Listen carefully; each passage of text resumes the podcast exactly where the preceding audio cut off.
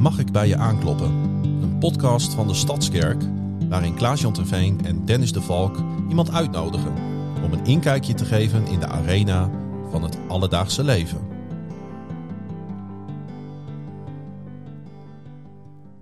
Goed en wat fijn dat je weer luistert of misschien wel kijkt via YouTube naar een nieuwe aflevering van uh, Mag ik bij je aankloppen. En uh, we zijn weer neergestreken in uh, de Stadskerk aan de Friese Straatweg in het mooie stadje Groningen. Het is lekker rustig in het gebouw, hè? waarom? Dat we het overdag opnemen. Ja, ja het is gewoon een, een, een door de weekse woensdagmiddag. Iedereen ja. is aan het werk en wij nemen lekker podcast op. Ja, voor jou is het een beetje werk. nou ja, het is onderwerktijd. Maar ja. voelt dat ook zo? Nee. Nee, nee, maar hey, Margreet en ik hadden het de laatste over. Het voelt absoluut niet als werk. Nee. nee. Terwijl wij al uh, voor de 39ste keer hier, uh, hier zitten. En het verveelt niet. We gaan kijken jij... wie we te gast hebben, uh, Dennis. Gaan we doen.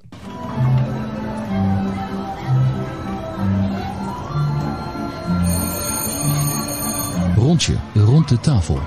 Met Dennis, Klaas-Jan en...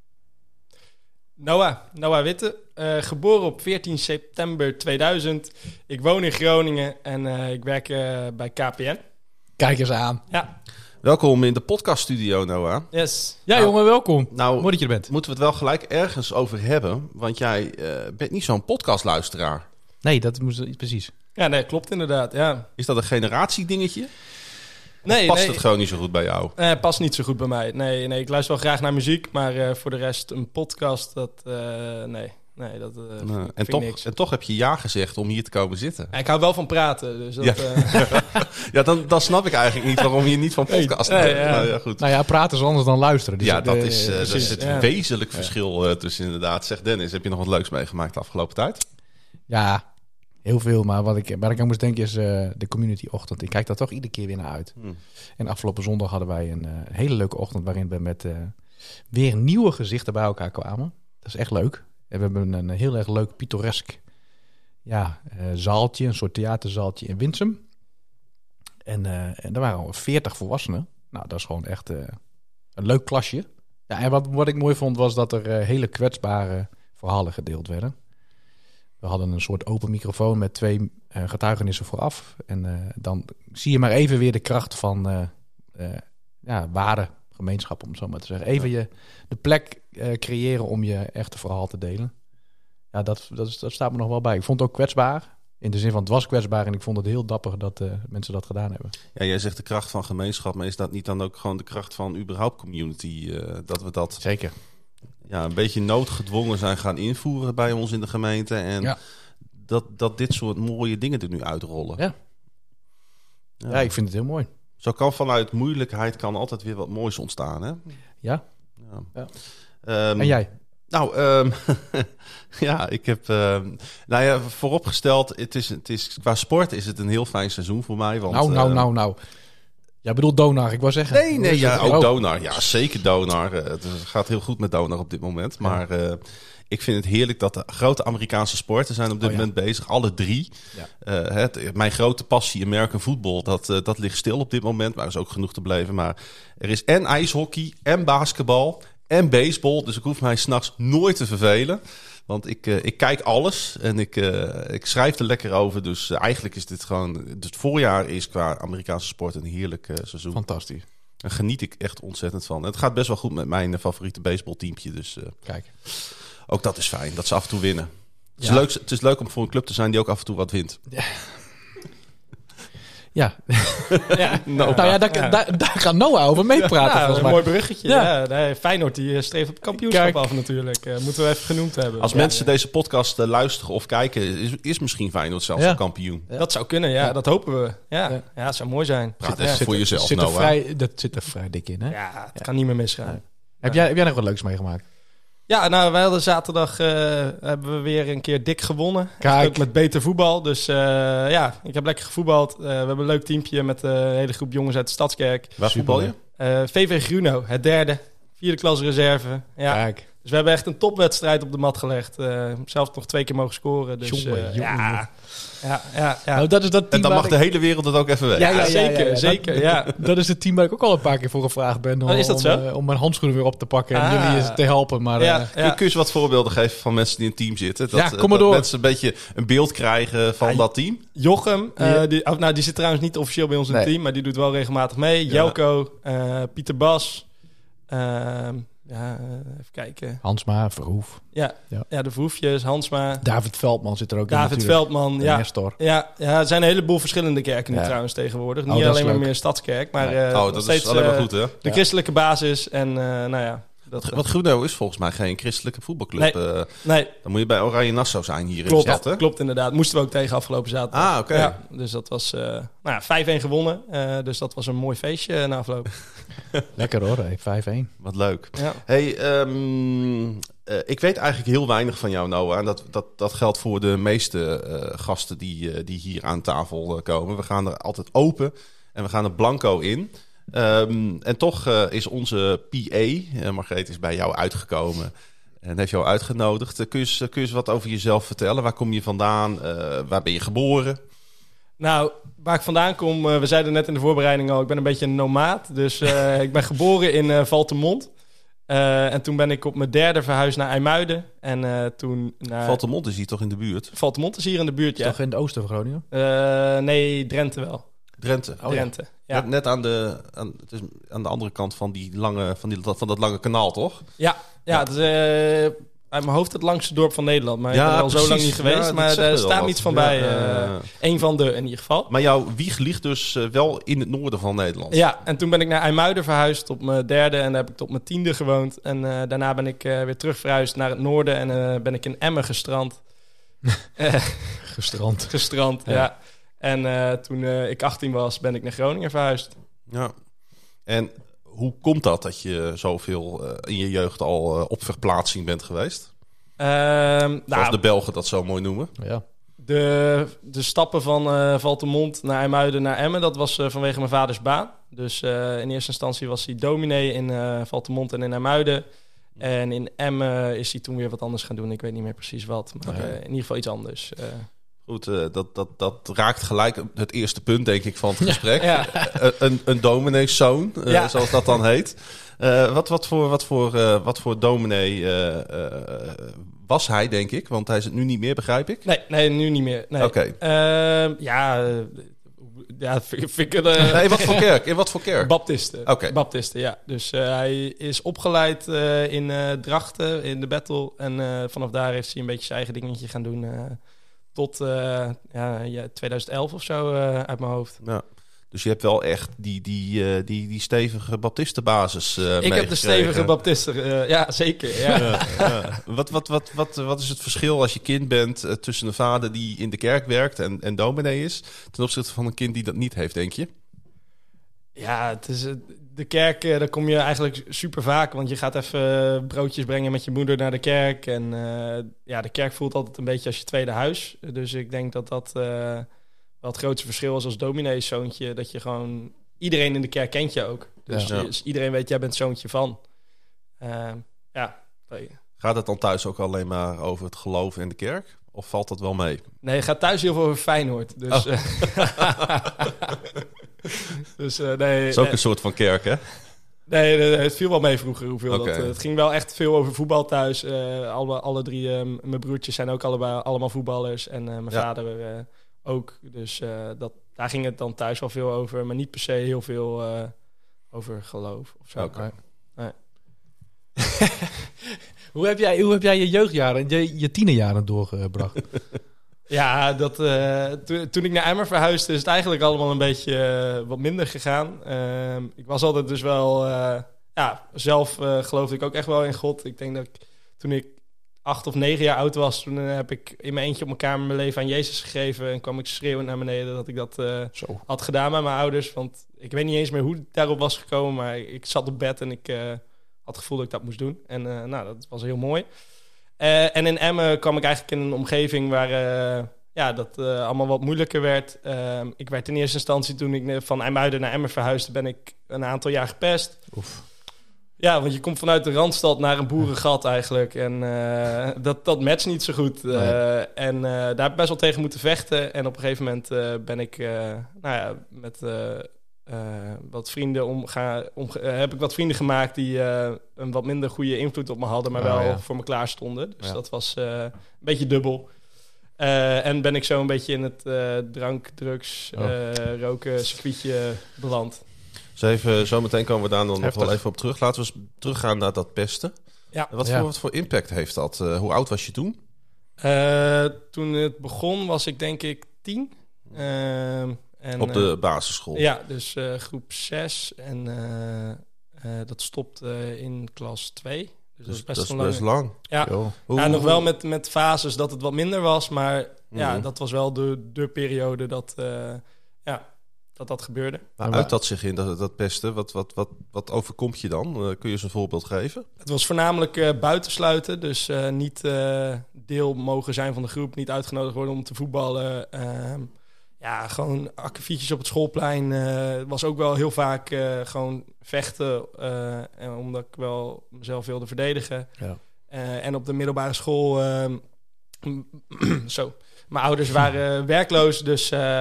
ehm ik kon niet mee met uh, hippe kleding en uh, ja. al die dingen. Dus uh, daardoor hoorde je er niet bij, omdat je niet de nieuwste schoenen had, de mooiste kleren en, en dat soort dingen. Dus toen moest ik op zoek naar een andere groep mensen die me wel accepteerden zoals ik was. En nou ja, ja. Maar um, het eerste wat dan in mij opkomt, die groep, die, kon, die vond je dus ook niet in de kerk. Nee, nou wel meer, maar ja, die zaten dan toch op andere scholen. En uh, uh, ja, op zondag was het ook allemaal prima, maar door de week zag ik ze eigenlijk nooit. Okay. Dus in de kerk had ik op zich best een, uh, een fijne groep vrienden. Ook door heel die tijd heen. Dus dat was wel een, een, een, goede constante factor daarin. Ja. Um, dat, dat pesten, was dat, werd dat ook opgemerkt door jouw ouders? of ja. hield je dat voor jezelf? Nou, ehm, ik hield dat wel redelijk voor mezelf. Maar af en toe, uh, ja, ze hadden ook wel door dat ik, dat ik er alles aan deed om ergens bij te horen. Um, en uh, dat, ik denk dat het mijn ouders ook wel zorgen heeft gemaakt. Uh, ik was op zich wel open over dat, het, dat ik er niet altijd bij hoorde. Maar ja, voor hun was het ook een beetje onmacht. dus, dus ze hebben het wel eens op de basisschool hebben ze het wel eens aangekaart op school. En dan ging het weer een hele periode goed. Mm. Maar echt ergens bij horen, dat, dat was nooit het geval, laat maar zeggen. En dat leidde dus tot nou ja, tot problemen. Ja. Kun je daar wat over vertellen? In de derde klas, toen waren op een gegeven moment de, de, wat stoerdere jongens uit mijn klas... die boden me op een gegeven moment een sigaret aan... want die dachten dat is grappig om uh, het sukkeltje van de klas ook te laten roken. Tenminste, ik denk een beetje dat dat hun gedachte was. En met de groep rokers, die, uh, ja, die accepteerden me wel. En daar mocht ik bij horen. En het, het, zorgde ervoor dat de mensen die mij altijd buitensloten... ook wat meer afstand namen. En ik wat meer naar die andere mensen, naar de rokers kon toegroeien. En ehm, toen, aan het eind van de derde klas, heb ik besloten naar een andere school te gaan. Ook vanwege mijn vrienden uit de kerk. Die zaten allemaal op een andere school. En toen dacht ik, nou, ga ik lekker naar die school. Ehm, maar daar, wederom, kwam ik in de rokersgroep. En uh, nou ja, vanaf daar is het uh, stapje voor stapje steeds een stukje heftiger geworden. Hmm. Dus roken is echt iets, is, is, is echt een soort van katalysator geweest tot eigenlijk niet de goede keuzes maken. Het is de gateway drug. nee, wow. ja, ja, dat is wel echt hoe het bij mij is gegaan. Het begon met roken en toen bood iemand me een keer een jointje aan. En uh, toen uh, werd het alcohol en toen, toen werd het steeds heftiger en heftiger. Maar je was al best wel, je was best wel jong nog. Ja, ja, ja ik was vanaf me, ik ben van mijn veertiende tot mijn zeventiende, tot en met mijn zeventiende denk ik uh, zo goed als verslaafd geweest aan blowen. Dus dat is inderdaad een hele jonge leeftijd om dat allemaal ja, daaraan te zitten. Misschien een hele rare vraag, hè? maar hoe betaal je dat? daar zorg je wel voor. Uh, dat is, uh, ja, je deelde gewoon met alles wat je, van alles wat je had. Dus ik had gewoon een vriendengroep. En als iemand geld had, dan haalden we daar wiet van. En hoe we ja. allemaal aan dat geld kwamen, dat verschilde. Sommige jongens die verkochten wat door. En uh, ik, haalde, ik regelde wel sigaretten voor mensen. En dan liet ik ze 10 euro meer betalen. Oh, ja. Dat soort dingen. Dus ja, een beetje grijs gebied qua ja. wat dingen doorverkopen. En ik werkte gewoon bij de Jumbo. Dus er kwam wel wat geld binnen. En we deelden gewoon van alles van wat we hadden. Maar die, in die tijd ging je ook gewoon naar school. Hoe, hoe, Ja. hoe kon je dat volhouden dan? Ah, In- ik in was slim van- genoeg. Dus Ja. het was echt. eh, ik heb echt nooit problemen daarmee gehad op school. Eh, dat ging eigenlijk hartstikke prima. En ik denk dat ik de vierde en de vijfde klas bijna elke dag stoned op school heb gezeten. Maar ja, examens echt eh, met twee vingers in de neus gehaald. Dus eh heeft niet per se invloed gehad op school op dat moment. Nee. Had je op dat moment door van, hey, het gaat misschien wel niet zo goed met mij? Of eh, als je daar middenin zit, zie je dat dan niet? Nee, ik zag dat op dat moment niet. Je was een beetje verblind door, door wat je allemaal hebt meegemaakt. En dat je ineens... eh, nou ja, die jongens die mij pesten in, in de eerdere klasse... Die, wil, die kwamen nu naar me toe en vroegen... "Goh, heb je, kan je wiet voor me regelen? Ja. Ja, dus, Ja, dus dan voel je ineens dat je denkt... Ja. wow, Ja. ik heb een machtspositie over de mensen... die me op dat moment eh, aan het pesten waren. Ehm, dus eh, ja, nee, dat eh, heb je niet door op dat moment, nee. Eh, maar je stond wel heel ver af van dat jochie wat eh, op 8, 9-jarige leeftijd op de rand van zijn bed eh, zijn leven aan eh, de Heer Jezus gaf. Ja, ja. Dat, dit is een totaal andere...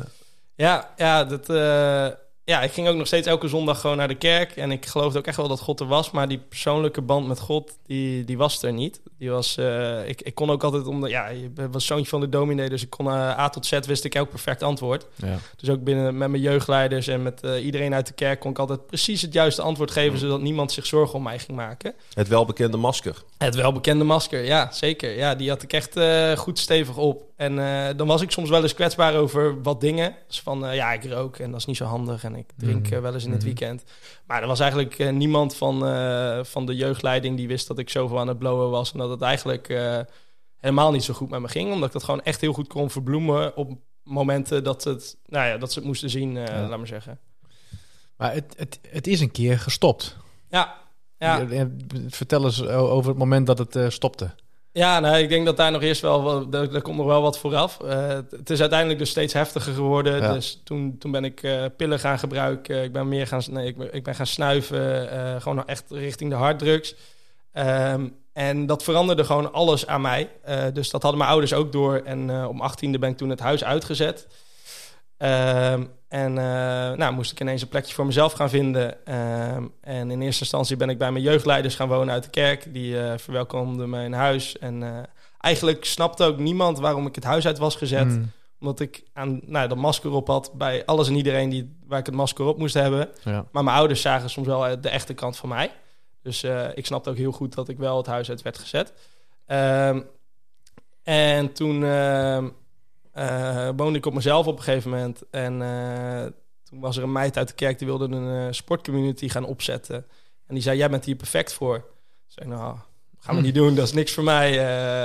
maar ze ging voor me koken. En nou, twee van mijn vrienden uit de kerk die gingen er ook aan meedoen. Dus ik dacht, nou, vooruit, ik geef het wel een kans. En op die manier ben ik een keer in Groningen beland eh, bij een, eh, een eh, avond van Next Move. Of, of Ja. een trainingsavond hoe je een sportcommunity kon doen. Nou ja, ik ben een beetje onder valse voorwenselen ben ik daar, ben ik daar naartoe gelokt. Ze hadden me verteld dat het een borrel was, maar er, wa- er was helemaal geen alcohol aanwezig. Dus, Dat weet jou wel wat. ja, dat, Ja, een leuk borrel in. Groningen, dat klinkt goed. maar dat was toch anders. En toen kwam ik Jochem, Jelko en Hugo tegen. En die, die zeiden van, eh, jij moet meedoen aan de Meiweek. Ja, mooi. Dat, Oh. dat weet ik zo net nog niet. Nee. Eh, en eh, na, na de hele avond hebben ze gezeurd. En uiteindelijk heb ik die avond vakantie genomen van werk. En ben ik nou ja, mee gaan doen aan de meiweek. En ging ik een week lang bij Hugo en Jelko in huis slapen. Die jongens had ik net twee uur ontmoet. En eh, ja, daar heb ik echt een persoonlijke relatie met Jezus gekregen. En dan praten we over het jaar. 2019. Ja. Dat is niet eens zo heel lang geleden. Nee, nee valt wel, te- valt wel mee. eh. Vier jaar. Ja, het Hey. voelt al wel lang geleden voor mij hoor. Ik Ja. wil toch nog even een stapje terug, want dat doe ik vaak. Mag, mag. Want dan hoor ik dingen en dat triggert mij. En dan denk ik, ik wil daar toch iets meer van weten. Ja, Ehm, want ja, misschien kijken er wel mensen, misschien luisteren er wel mensen die ook eh, hebben geworsteld met eh, deze issues. Of eh, misschien zitten ze er Ja. nog wel in. Ehm, jij, jij, eigenlijk heel makkelijk vertel jij van ja, toen op een gegeven moment eh, ben ik een pilletje gaan nemen en ik ben gaan snuiven. Eh, wat maakt het dat je zo'n stap zet in je leven? Dat je van, die, van het roken ga je naar de softdrugs. En op een gegeven moment neem je dus toch de keus. Dit is, zeg maar, je maakt echt een bewuste keuze van oké, en nu ga ik nog een stap verder. Ja. Uh, kun, je, kun, je, kun je nog jezelf terugbrengen naar dat moment en, en wat dat met je deed? Ja, complete onzekerheid. Ik, uh, er, er, kwam gewoon iemand waar ik naar opkeek. Die kwam de eerste keer uh, naar me toe en die zei: wil, je, wil je een halfje ecstasy proberen?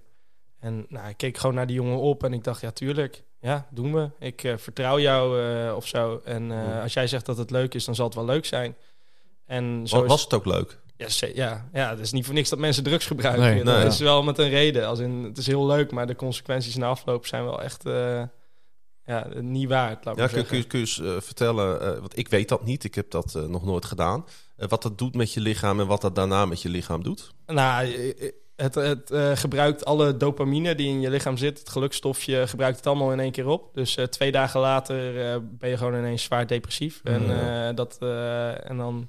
Dan moet je het eigenlijk weer nemen om dat de depressieve gevoel weg te slikken. Nou ja, dat is met pillen in principe iets minder het geval. En ja. dat heb ik ook niet heel vaak gedaan. Maar toen ik op een gegeven moment wat vaker ging snuiven... was dat wel echt het geval. Dat ik op maandag wel echt zo in en in depressief was dat ik wel snakte naar het weer doen in het weekend. En dat dat ook wel een beetje een doel werd om elke zaterdag dat toch weer op te zoeken. Ja. ja. Als je daar nu zo over praat en je kijkt erop terug, wat, wat, wat doet dat met jou? Je vertelt het heel, ik vind dat je het heel knap vertelt, heel rustig vertelt. Ja. Maar ik kan me voorstellen dat het toch wat met je doet als je terugkijkt op je eigen leven. Ah, ik ben gewoon vooral heel blij dat, dat God het op dit moment gewoon gebruikt als getuigenis. En ik heb het al zoveel mogen delen en zoveel mensen ermee mogen bemoedigen. Uh, dat het op dit moment eigenlijk niet meer zo heel veel emotioneel met me doet. Maar dat ik wel echt dankbaar ben dat ik nu hier mag zitten en uh, mag vertellen dat God gewoon goed is. Ja. En dat ja. Uh, ja, God me hier gewoon uitgehaald heeft. Ja, dat is, dat, dat ja, het, is, het, is, het is fantastisch dat er natuurlijk een, een, een, een, uh, ja, een mooi verhaal achter zit. Um, maar er lopen nog heel veel mensen natuurlijk rond op, op deze wereld. En ook van, van jouw leeftijd. En jongeren die, die, die midden in die, in die, ja, in die, laten we het maar gewoon drugsepidemie noemen. Ja. Uh, en of drugs dan alcohol is of, of wiet, dat maakt bij mij, voor mij niet uit. Want ik, voor mij is het allebei drugs. Ja. Uh, ben je het trouwens mee eens dat ik dat zo zeg? In zekere zin. Ik denk dat het... Uh nou, Niet dat ik roomster dan de paus ben hoor. Dat nee, nee, nee, nee. Zeggen, maar... nee ik, ik, denk dat het uh, in beide gevallen gewoon het, het, vullen is van leegtes. Ja. En uh, ik denk dat, dat dat in elk geval niet goed is en dat dat God dat niet van ons verlangt. Dus daar kan je honderd dingen bij opnoemen. Dan kan je ook al social media aan datzelfde rijtje zetten. Ja. En uh, alles wat je maar probeert af te leiden van de realiteit. Herken jij dat nu ook als je kijkt naar jongeren of binnen de gemeente of buiten de gemeente of die je in sportcommunities tegenkomt? Herken je die leegtes nu? Ja, ja ik denk dat dat, dat is wel iets wat echt wel mijn, mijn hart aangrijpt. Is, uh, is gewoon het, het constante zoeken van jongeren en, en eigenlijk ook volwassenen naar het vullen van die leegte. Dus er gaat altijd wel iets nieuws komen. Um, Mm. En voor jullie leeftijd is het misschien een nieuwe auto of een huis. Uh, en, en, en, dan zal dat wel vervulling gaan geven. ja, kijk, even, kijk even naar Dennis. ik, heb, ik, ik, heb namelijk geen rijbewijs. Ah, oké. Ik ook niet, hè? Daarom, denk daarom, daarom, zeg je het ook. nee, dat is niet zo. Nee, ik heb net vorige week een andere auto gekocht, dus hij kijkt naar mij. Ja, maar ik vind het wel een goede opmerking, want uh, het gaat niet om jou. Nee. Want dat weet ik, uh, zo, zoveel ja. geef jij daar nee. niet om. Maar um, ik, ik, het is zo, ik wil, je moet, ik wil zo oppassen om niet in, in van dat standaard evangelisch uh, uh, gepraat te komen van ja, iedereen heeft zo zijn leegtes, iedereen heeft zijn afgoden en dat is niet wat maar Jezus wil. Zo. Maar het gebeurt natuurlijk wel in al onze levens. Ja. ja. Uiteindelijk zijn we in het leven gewoon op zoek naar iets vervulling van die leegte. En, en je gaat honderdduizenden dingen kunnen vinden die, die je tijdelijke vervulling geven. Maar ja, dan, dan ga je nu in het standaard evangelie zinnetje komen. Ja, ja. Maar Jezus die geeft uiteindelijk de, de ja. volledige vervulling. Het is natuurlijk helemaal niet standaard. Het is namelijk het grootste wonder wat ons kan overkomen. Absoluut. Ja. Ja. Ja. ja. Um, um, jij hebt Jezus eigenlijk hervonden. Ja. Kun je, kun je, kun je stellen? Ja, ja. Hoe, hoe uh, viel dat uh, bij jou thuis op een gegeven moment? Dat jij weer eens bij je ouders kwam en dat je zei van... ja, moet je luisteren, um, uh, volgens mij gaat het weer een stuk beter met mij. Geloofden ze dat?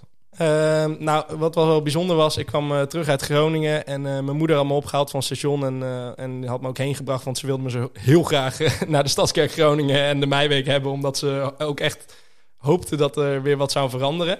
En op het moment dat ik op dat moment met mijn moeder in de auto zat... en dat heeft ze me achteraf verteld... Dus ze zag al een andere blik in mijn ogen. Dus er was nog niet een, een concrete keuze van mij, van mij gekomen... Maar ze zag al een andere blik in mijn ogen. En toen twee dagen later, toen, toen zat ik op werk...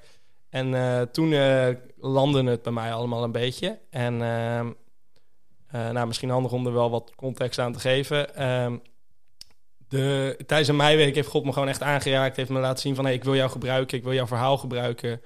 Je levenservaring wil ik gewoon allemaal gaan gebruiken. Uh, maar ik had nog steeds wel het stukje dat ik dacht dat ik niet goed genoeg was. En de dag na de meiweek was bevrijdingsfestival. En daar kwam ik een van mijn vrienden weer tegen en zat ik weer aan de pillen. En toen kwam ik uh, een jongen hier uit de Stadskerk tegen. Die, die belde me op. Die zei: Yo, uh, we hebben een leuke meiweek gehad. Kom je nog even chillen op uh, bevrijdingsfestival? Nou, ik was een beetje vergeten in welke staat ik was. Dus mm. ik loop heel vrolijk naar hem toe. En, en hij zegt op dat moment, geeft hij me een knuffel. En die zegt, ja, maakt niet uit. Ik hou nog steeds van je. Je bent vijf stappen vooruit gegaan. Nu weer drie achteruit. Dus nog steeds twee vooruit. Mm -hmm. uh, en ja, toen twee dagen later aan het werk was... kwamen die woorden ineens heel erg bij me binnen. Dat ik dacht, ja, als, als Hugo...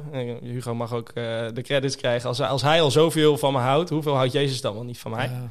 En uh, nou, toen brak ik gewoon in tranen. En toen heb ik ook direct mijn ouders opgebeld. Ik zeg, pap, mam, ik laat me dopen. Ik ben er helemaal klaar mee. ik, uh, ik ga voor Jezus leven. En ik heb gewoon de knop omgezet. En nooit meer teruggekeken eigenlijk. En natuurlijk vallen en opstaan. Maar ja, ja. ja, nee, nooit meer teruggekeken. Kan, kan je zien hoe belangrijk het is welke mensen je om je heen hebt, hè? Absoluut. jouw eerste aanraking met drugs. Dat je vertelt dat iemand zegt van, nou, neem dit maar. En dat je diegene gewoon blind vertrouwt op, oh, ja, het zal wel goed zijn. En dat juist volledig andere kant van het spectrum. Dat zo'n Hugo op zo'n moment ja, de genade van de Heer, maar ook gewoon de genade in de relatie kan laten zien. Dat is zo mooi. Ja, ja. Nou, ik, heb jij daarin voor jouzelf nu, um, hè, want ik weet dat jij enorm betrokken bent bij of op Face-Off. Volgens mij ben je zelfs een van de leiders. Ja, klopt. Uh, probeer je daar uh, meer dan alleen je verhaal te vertellen? Of misschien is een betere vraag, hoe neem je mee wat je aan bagage in je rugzak hebt? Oeh, vind ik lastig. Ik, ja. ik, ik, denk dat ik in eerste instantie wel heel erg uh, heb geteerd op, op mijn getuigenis. Dus dat dat echt wel de, de reden was dat ik aan het dienen was in de kerk. Omdat ik geloofde van, hé, hey, God wil dit verhaal gebruiken. En op een gegeven moment steeds meer mijn identiteit gaan vinden in Jezus. En nu vertel ik die getuigenis eigenlijk een stuk minder vaak. en ben ik veel meer bezig met gewoon de liefde van Jezus uitdelen op allerlei verschillende manieren. En als ik dus jongeren tegenkom waarvan ik denk, hé, hey, die kunnen dit verhaal gebruiken. Ik denk dat ik nog steeds gemiddeld drie vier keer per face of seizoen uh, mijn getuigenis deel voor een grote groep. Ja. Gewoon omdat ik weet hoeveel kracht erachter zit. Maar het is veel minder leven vanuit die getuigenis. En uh, ja, ja ik, ik, kan nog honderd getuigenissen ja, vertellen. snap ik. Ik, ik dacht nog, um, wat wij heel vaak uh, tegen elkaar zeggen... is dat we weten dat onze identiteit in Jezus is. Hè? Kun, kun jij het eens in Jibbianneke taal uitleggen wat dat voor jou betekent?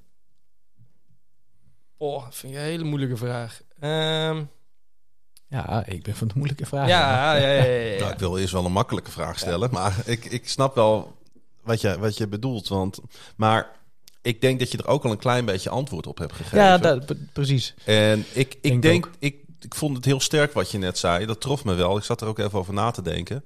Uh, dat, dat jouw identiteit in Jezus ligt niet per se in jouw getuigenis nee. en wat je hebt meegemaakt, maar het ligt in wat je nu uitdeelt. Ja. Ja. ja. En ja. Hè? Snap je? de vrucht die, nu, uh, die ik nu mag dragen. Ja. En, uh, en als mijn getuigenis daaraan kan bijdragen, dan, dan mag dat zo zijn. Maar soms hoeft dat en ook het, helemaal niet. En het verleden vormt je wel, maar uh, zeg niks over de persoon die je eigenlijk nu bent in Jezus. Ja, nee, precies. Want Jezus kijkt er dwars doorheen. Ja. Als je, als je zeg maar het niet had meegemaakt, had je net zo goed die uitdelen ja. kunnen worden. Ja, ja. Maar, ja, er zit, precies. maar er zit nog een laag onder, hè, die ik me realiseer, is dat jij heel, en dat vind ik ook mooi, dat je heel duidelijk zegt, uh, waar ik in het begin heel vaak mijn getuigenis deelde, omdat dat soort van mijn roeping was. Ja. Maar het is meer dan dat. Uh, in de zin, voorheen deed je dingen om andere mensen, zeg maar, om, om zeg maar, uh, nou ja, ik wil niet zeggen witte voetjes te halen, maar om aandacht te krijgen van mensen waarvan jij dacht van, oh, kijk, hier in de kerk kun je best een cultuur hebben, of je kunt best wel vanuit het idee van, nou, als ik mijn verhaal, dat best wel heftig, dan krijg ik echt aandacht. Ja. Dan gaat het uiteindelijk nog steeds om het opvullen ja. van de leegte. Ja, Als je nee, begrijpt wat ik bedoel. Ja, Hè? zeker oh, dat is die Noah, die Noah, jongen, die heeft wat heftigs meegemaakt. Die moet je eens een keer gaan vragen. Terwijl nou, daar gaat het niet om.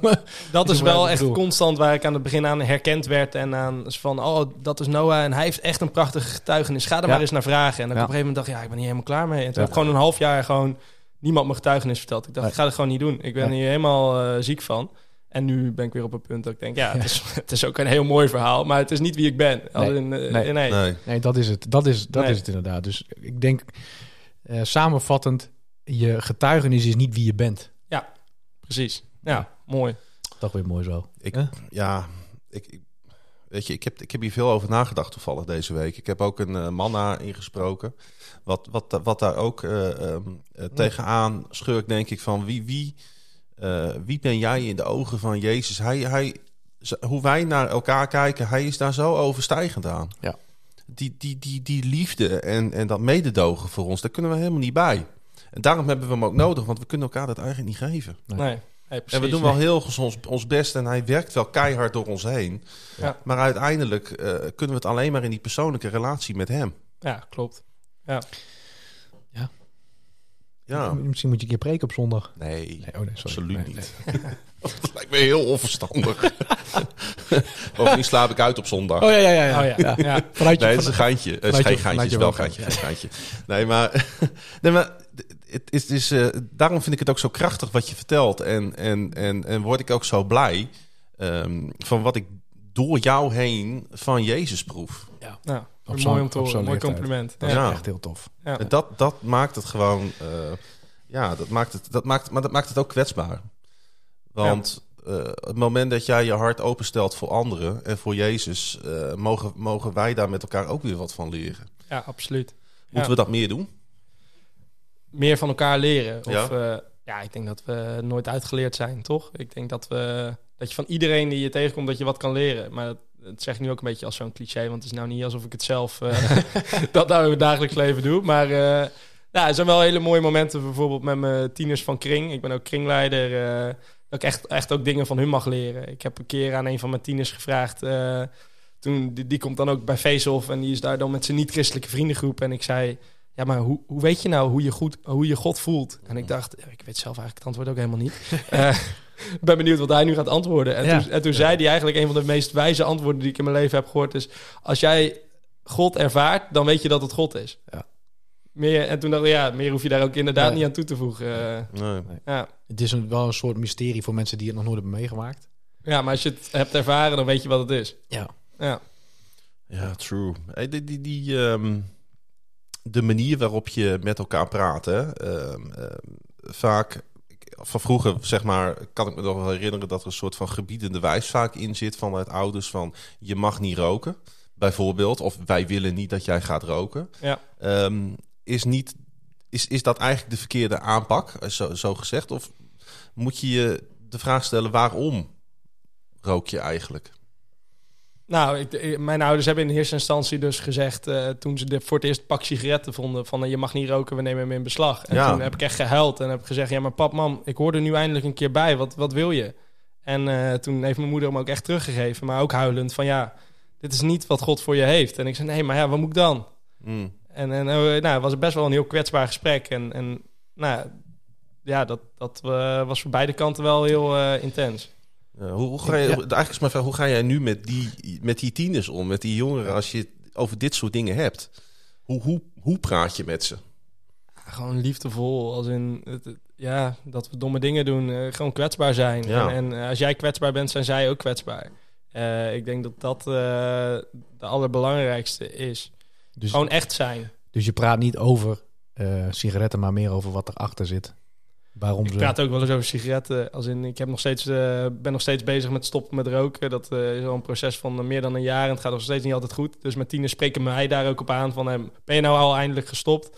Je- want dat moet echt. En, en Ja. nou ja, ik heb niet per se tieners die, die zelf roken, maar wel ook van jongens, doe het alsjeblieft niet. Want kijk eens even hoeveel moeite ik ermee heb om er vanaf te komen. Ja, ja. Ehm, En waar het toe heeft geleid ook. en waar het toe heeft geleid. Ja, waar, waarmee het heeft begonnen. En, en als er wel een, een van mijn tieners is die, die dat ooit gaat doen... of die dat wel eens heeft gedaan...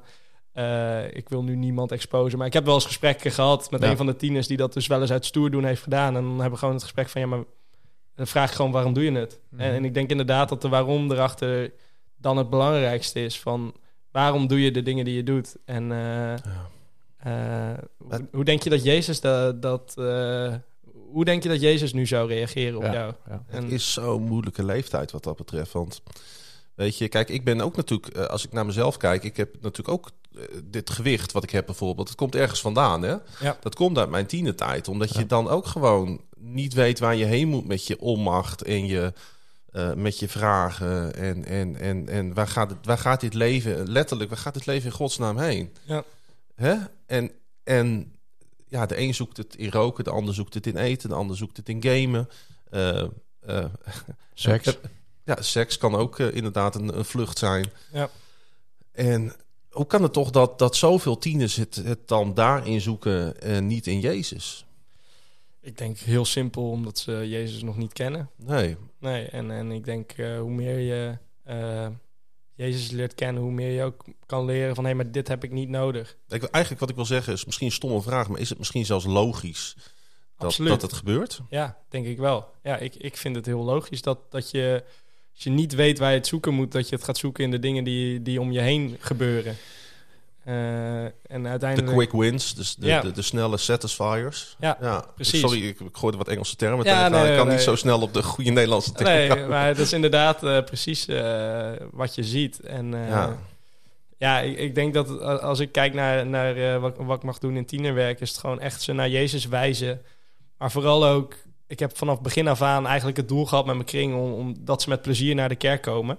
En of ze dan in de dienst zitten, of alleen maar aan het ouwe hoeren zijn, of alleen maar eh, op hun telefoon zitten, dat maakt me allemaal niet zo heel veel uit. Zolang ze maar gewoon in de kerk zitten en dan kan Jezus Mhm. lekker zijn werk doen. En ik eh, blijf wel gewoon lekker naar ze kijken met de ogen van Jezus en eh, gewoon heel veel plezier met ze hebben. We moeten ook dingen overgeven aan hem. Hè? We moeten minder het zelf willen Precies. en ja. het aan hem overlaten wat dat betreft. ja, Hey, hoe, eh, mag ik je een directe vraag stellen? zeker. Hoe, hoe is het met je struggles? Of nee, heb je struggles nu nog met verdovende middelen? Niet met verdovende middelen. Als in eh, bier, eh, een biertje af en toe. En dat eh, kan ook wel eens een biertje te veel zijn, maar niet structureel. Roken is nog Ja. iets waar ik wel wat ik nog lastig vind. Ja. Maar voor de rest niet, Nee. geen verdovende middelen. Nee, daar ben ik al.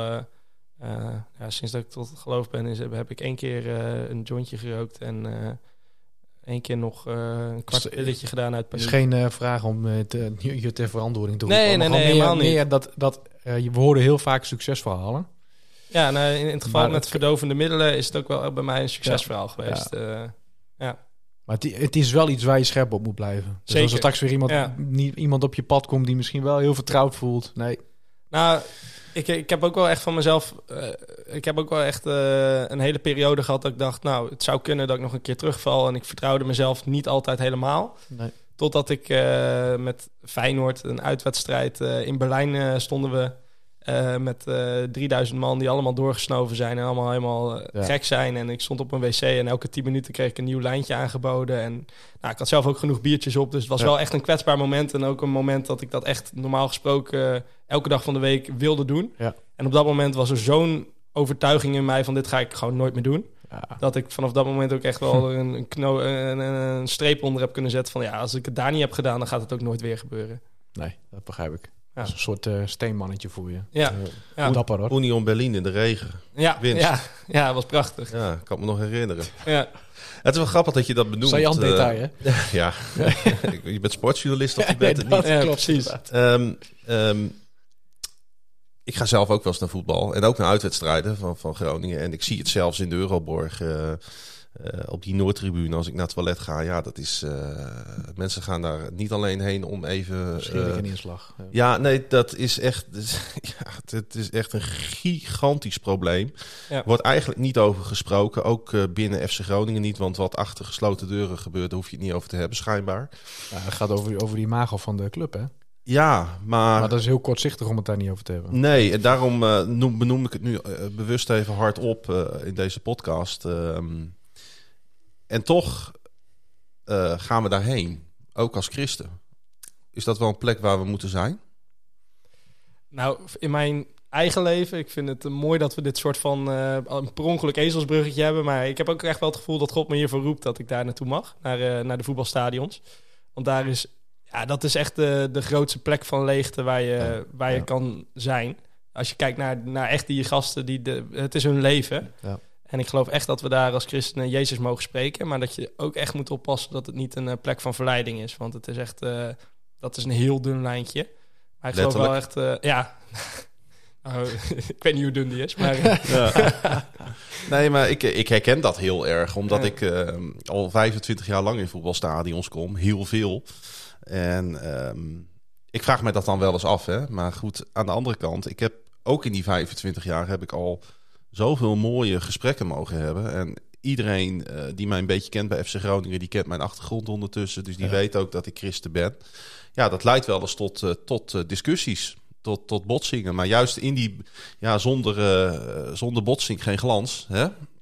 Ja. Nee, ja, um, um, het is, maar goed, het, ja. Maar ik, ik voel wel af en toe de, de moeilijkheid daarin. Dat ja. ik denk van, hey, wie is Klaas-Jan de voetbalsupporter? Wie is Klaas-Jan de christen? En waar vervaagt die grens?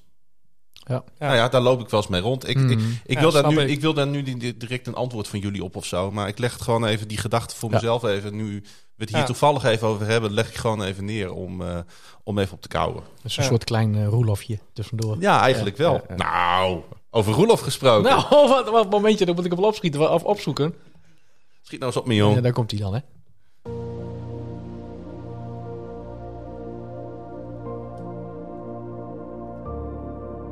Marathon. Arjen Robben. Wat een sportman is dat toch. WK-finale, Champions League en dan onlangs ook nog even op zijn oude dag een marathon lopen binnen drie uur tijd. In het interviewtje na afloop was Robben blijer dan ooit met zijn sportprestatie. Hij was high van de dopamine en endorfine en al die dingen die sport in je lijf teweeg brengt. Het woord marathon komt van een belangrijke veldslag in het jaar 480 voor Christus.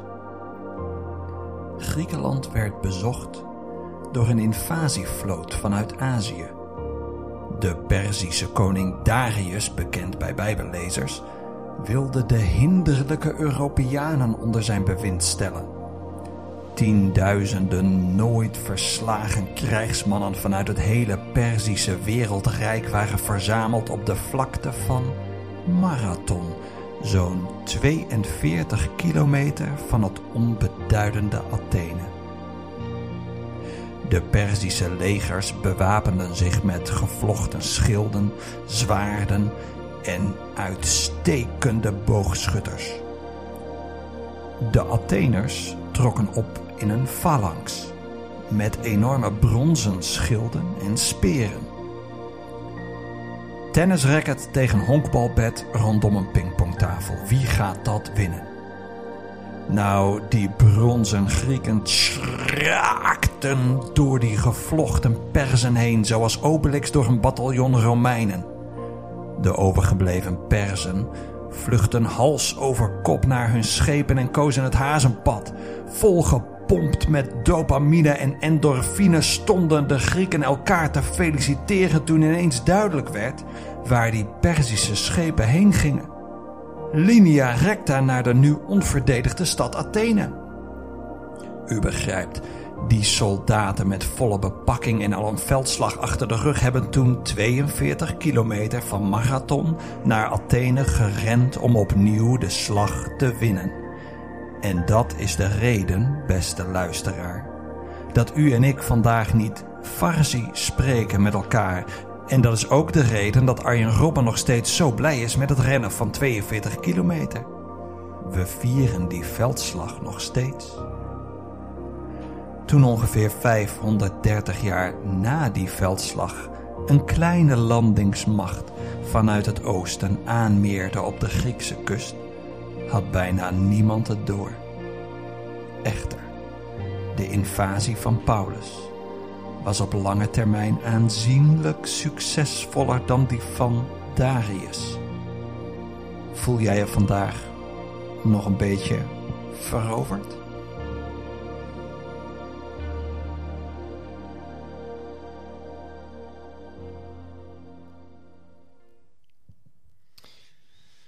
Nou, voel jij je nog een beetje veroverd? Dat is niet de vraag die ik aan voelde komen. ik, ik voelde meer de vraag aankomen, voelt het leven wel eens als een marathon lopen? oh, moet er niet aan denken, joh. Ik zag inderdaad, ik was aan het werken uh, tijdens de marathon van Rotterdam. Binnen, binnen drie uur, hè? Ja, ik zag het voorbij komen en toen dacht ik van... Toen, ik heb dus heel bewust de keuze gemaakt om er niet over te schrijven. Want iedereen pakte dat op. En het ging eigenlijk helemaal niet meer over de marathon van Rotterdam. Het ging alleen nog maar over Arjen Robben, die onder de drie uur de marathon van Rotterdam had gerend. En toen dacht ik van ja, en al die andere tienduizenden mensen dan, alsof die er niet toe deden of zo. Dus ik vond het een beetje aanmatigend hoe de pers alleen maar over Arjen Robben schreef. Ik, ik, uh, ik, was, ik voelde me daar niet helemaal senang bij. Nee. Dus ik heb gewoon de winnaar heb ik, uh, gemeld in een stukje en uh, daar heb ik het bij gelaten. Dankzij natuurlijk met mijn vrienden van het ANP die dat keurig voor mij hadden opgeschreven. maar um, ja. Loop jij wel eens een marathon, uh, Noah? Nee, ja. Nee, nee, nee? ik vind het vreselijk hardlopen. Ja. ja. Alleen, alleen voetballen? De, de, ja, voetballen is prima. Ja. ja. Als ik het zou moeten doen, zou ik verdovende middelen nodig hebben. En dat lijkt me ook niet verstandig, nee. hebben we net gehoord. Nee. Dus, Laten we dat niet doen. Nee. nee. Laten we maar niet doen, nee. Uh, we gaan naar de muziek.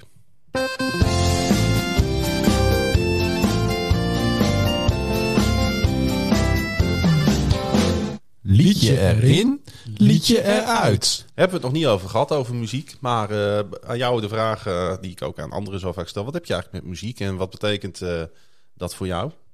Nou ja, ik, ik luister veel naar muziek. En ik vind, ja, ik heb wel veel tijd op de dag oortjes in. En ja, verder niet heb ik niet, nee, ik ben niet muzikaal of zo. Nee, we gaan jou niet op podium zien met een gitaar. Nee, nee, laten we dat niet doen. Nou, ik zou het wel grappig vinden, ja. maar het is meer uh, comedy dan uh, serieus.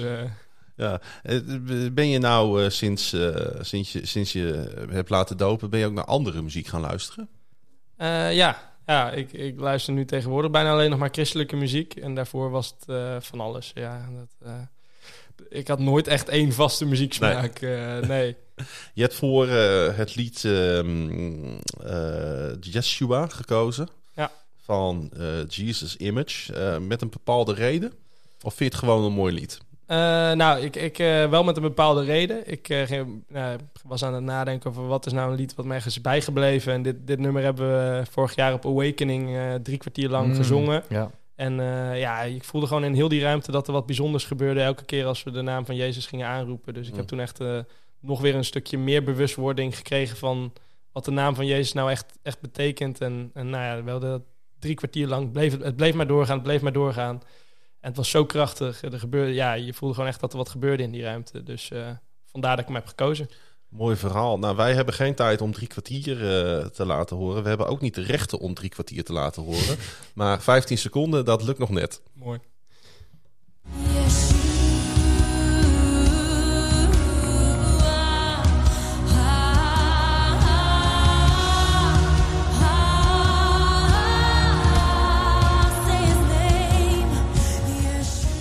Ja, ik zei het op zijn Engels, maar uh, we moeten het natuurlijk eigenlijk een beetje op zijn, uh, op zijn Hebreeuws zeggen, Yeshua. Ja.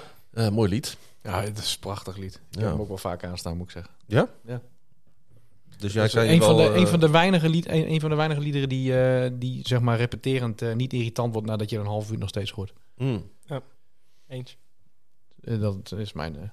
Jij ja, kende je hem al of nog niet? Ja, ik heb het ja. wel eens gehoord, maar ik vond het te repeterend. Ja. Nee, grapje. Welke mag eruit, uh, Noah? Uh, you Will Be Found. Ja, precies. Natalie Grant en Corey Asbury. Yes. Klaas-Jan. Zullen we maar gaan... Uh, horen?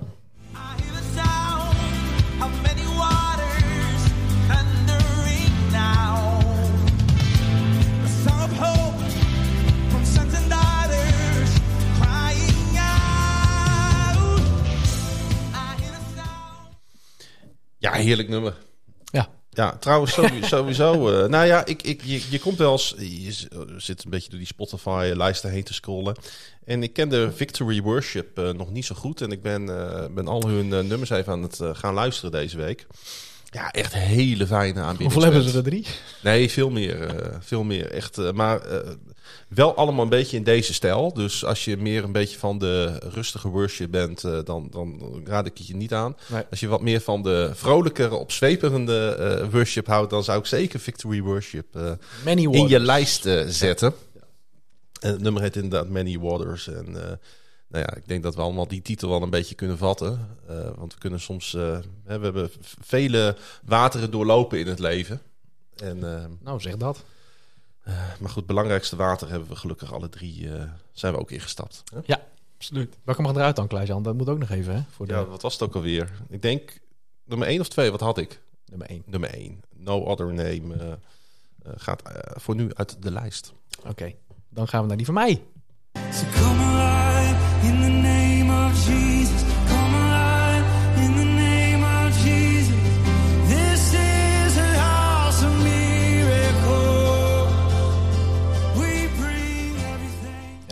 Ga je gewoon bijna meezingen. hè. En de, ik, de, Mm. de Nederlandse versie, eh, of in ieder geval een Nederlandse versie van Maasbouw Worship, die staat nog niet op Spotify. Dus vandaar dat ik de Engelstalige heb gekozen. En Huis van Wonderen zingen we nagenoeg iedere zondag de laatste periode. Ja, dat is wel echt... eh, ja, dus hier in de dienst bedoel ik. Ja. Heel, ja, ik vind het prachtig. Huis van Wonderen.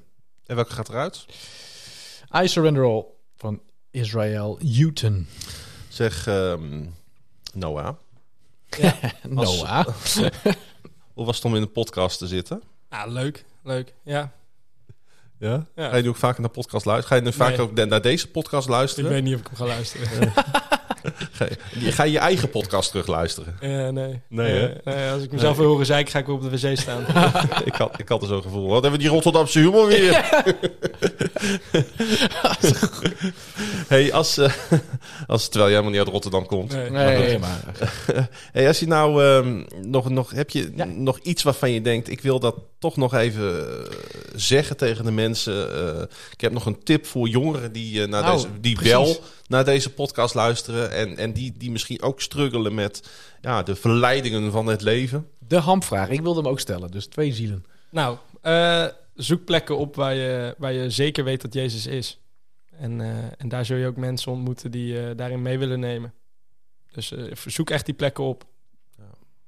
Ja, en, die, en die plek kan ook hier in de Stadskerk zijn. Ik geloof dat die plek hier absoluut, eh, dat de Stadskerk echt daar een mooie plek voor is. Als je nou, en dat, daar lopen mensen in deze kerk wel eens tegenaan. Als je nou niet helemaal weet, hoe, hoe- waar, waar moet je dan heen? En waar, waar kun je dan terecht? En Ja. naar wie moet je dan lopen of bellen of mailen of appen? Weet niet, je moet Dennis aankijken, denk ik. Die Ja, werkt voor de kerk. Is dat een rare vraag? Nee, nee, nee. nee maar vermoordend als het gaat om eh, iets van communicatie dat mensen altijd naar mij wijzen. Ja, dat is ook wel een beetje logisch.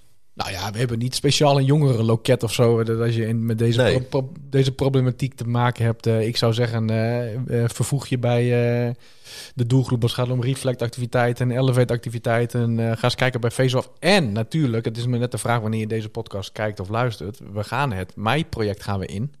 Ja. Van 1 tot 5 mei zijn we in de drie wijken. Dus ik zou zeggen, eh, kijk eens op de website en eh, ja, geef je daarvoor op. Dat kan nog. Totdat het zeg maar is, dan kan het natuurlijk niet meer.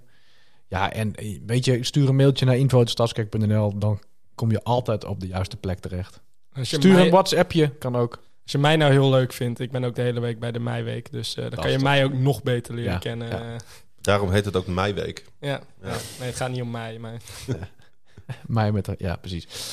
Ehm, ik denk dat de bottom line zijn clichés zijn er omdat, het, eh, omdat ze waar zijn. Eh, Vaak wel, hè? Ja. er, eh, er ligt wat beters voor je te wachten. Absoluut. Ja. Zijn naam is Jezus.